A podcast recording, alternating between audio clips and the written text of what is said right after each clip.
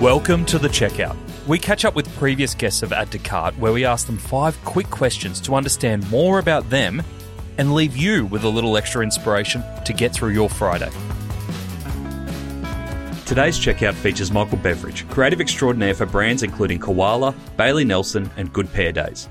There's no doubt that you would have seen some of Michael's work, such as the koala billboards that were placed right outside IKEA, the Clive Palmer rip-off ads, and Iain Huey Hewitson's Sexpo commercial.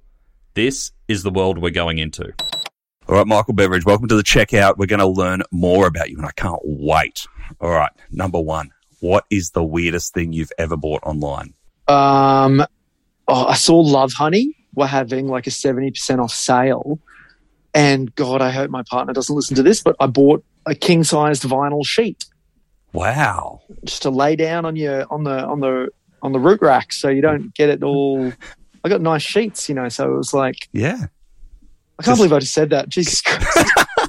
Why, did I just make up that I went to Wish or something and got like a No, a weird- but you'll be surprised. That's the second Lovehoney reference in a row on this podcast. mate, Lovehoney do well. They've They got uh, their CRM is fantastic. Yeah, absolutely. Mm. Why aren't Koala sell, selling those mattresses or those those sheets? Well, you can. We've actually got zippable, removable covers. There you go. So if you get them dirty, a little bit of um, just chuck them in the wash and you'd be good. I didn't say anything. You made it up in your head what that was. Yeah, I thought it was like a mosquito or something. Yeah, and slap it. Sweaty is all I really have to offer. All right, question two. What do we got? Who's your favorite retailer? My favorite retailer. Oh, it's really dumb and basic, but I get great joy out of doing my Adore Beauty order.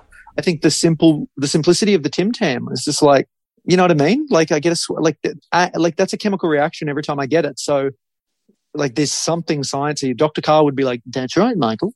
Um, yeah, I enjoy a Adore Beauty order, but I also really love skincare, so maybe that's why. Yeah, beautiful. They're doing so well. They just uh, launched their loyalty club too, so maybe more Tim. Tams coming your way. Mate, I want I want the whole box. Chuck a big box in there. That'd be like a one in a hundred. That'd be Oh. such a treat. Little The Willy, ticket. the Willy Wonka effect. I like it. Yeah. Number three, which retail fad do you wish was history? Buy now, pay later for items under fifty dollars. I just think it clogs up.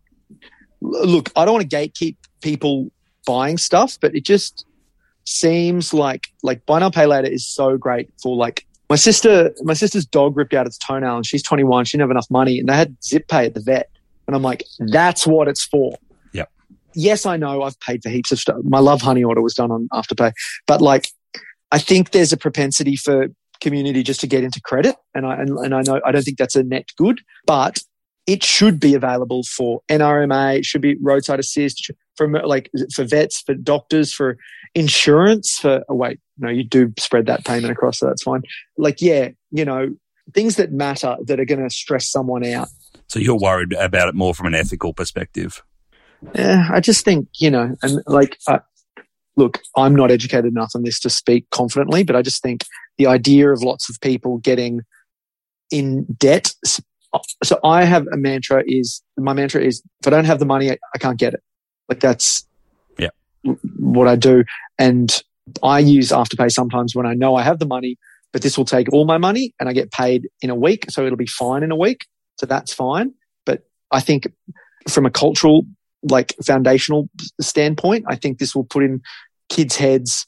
Like I know that banks will be like, oh, so you've mastered Afterpay. Why don't you master Commonwealth Bank's new Everyday Rewards card? Like, like we've got like Afterpay's limited fifteen hundred. Well, we've got a massive five thousand dollars, so you can get the stuff you really want without anybody saying no. And it's just like, no, what? No, Yeah, no, yeah. they no, they can't afford it. So, and because it's a gradual incline, like going from no credit to a five thousand dollar loan to get up a Datsun 180B, that's a scary choice. But when you've like been on credit for a long time, I think, and we're in an uncertain economy. I just think you know, Hmm. save, Right. save up. And buy now pay later is still really young, right? So what it is now is only it's not going to even represent what it is in ten years' time. Yeah, we, we still haven't seen what what PayPal like what they're going to do Yeah. because I mean, Yeah. yeah. All right, number four. Can you recommend a book or a podcast that our listeners should get into? I I've got Scribd, and what I do is I go to every uh, SCRIBD free thirty day trial, and then I just change to my girlfriend's phone number and then to my mum's phone number, and I've just had it free for like five months. but I've been listening to a lot of productivity apps. So if you're someone who can't get things done, there's a book, and I can't. It's called like eating your frog or something. Okay. Do you know which one it is? Hold on, no. I'll look in my Scribd and I'll tell you what it is. So what's Scribd? Is that like does it shorten books or something? What's no? It's just Audible. Just Audible. Okay. Cool. Audible, but books. Yeah, it's Spotify. Uh, actually, no, a one that I've been listening to at the moment that I really enjoy is called Lead and Disrupt. Okay. Um, because I'm I'm I'm sort of expanding upon my leadership role at work now, but a lot of leadership literature is based around being a leader. But when you're a creative director, you need to be disruptive. So you've got to have a disruptive leadership style, which has the key tenets of like empathy and caring and all that, but also like, let's fuck shit up. Like, yeah. we're not managing accountants here. We're managing people that need to feel like comfortable asking for 30 grand to do, you know, a 10 foot sculpture of some sunnies or something. Yeah, cool. Cool. Yeah. Awesome. I love that. Because I, I, I really fight against corporate leadership, corporate management training that is disguised as leadership because they're very different things. And I think sometimes we take the goodness out of people's natural leadership styles. So I love hearing that. Yeah. Number five, finish this sentence. The future of retail is quicker. It's mm. on TikTok. It's VOP. It's, um, it's one touch checkout. It's face ID checkout. It's Shopify. I don't know. Like it's, yeah, it's limiting. It's not going to be add to cart anymore, bro. It's going to be boarded already. Oh, uh, I think, I, yeah, I know. You just didn't think, bro. Scale, scale, scale, scale.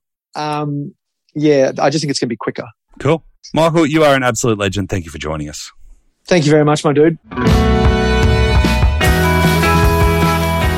To hear more from Michael, jump back into episode 70, where Michael shares his approach to getting creative in performance advertising, how to bring creativity in house, and perhaps this was directed at me, how to avoid middle aged bitterness. It's not fair. I mean, I'm down with a TikTok. Thanks for listening, and until next time, keep adding to cart.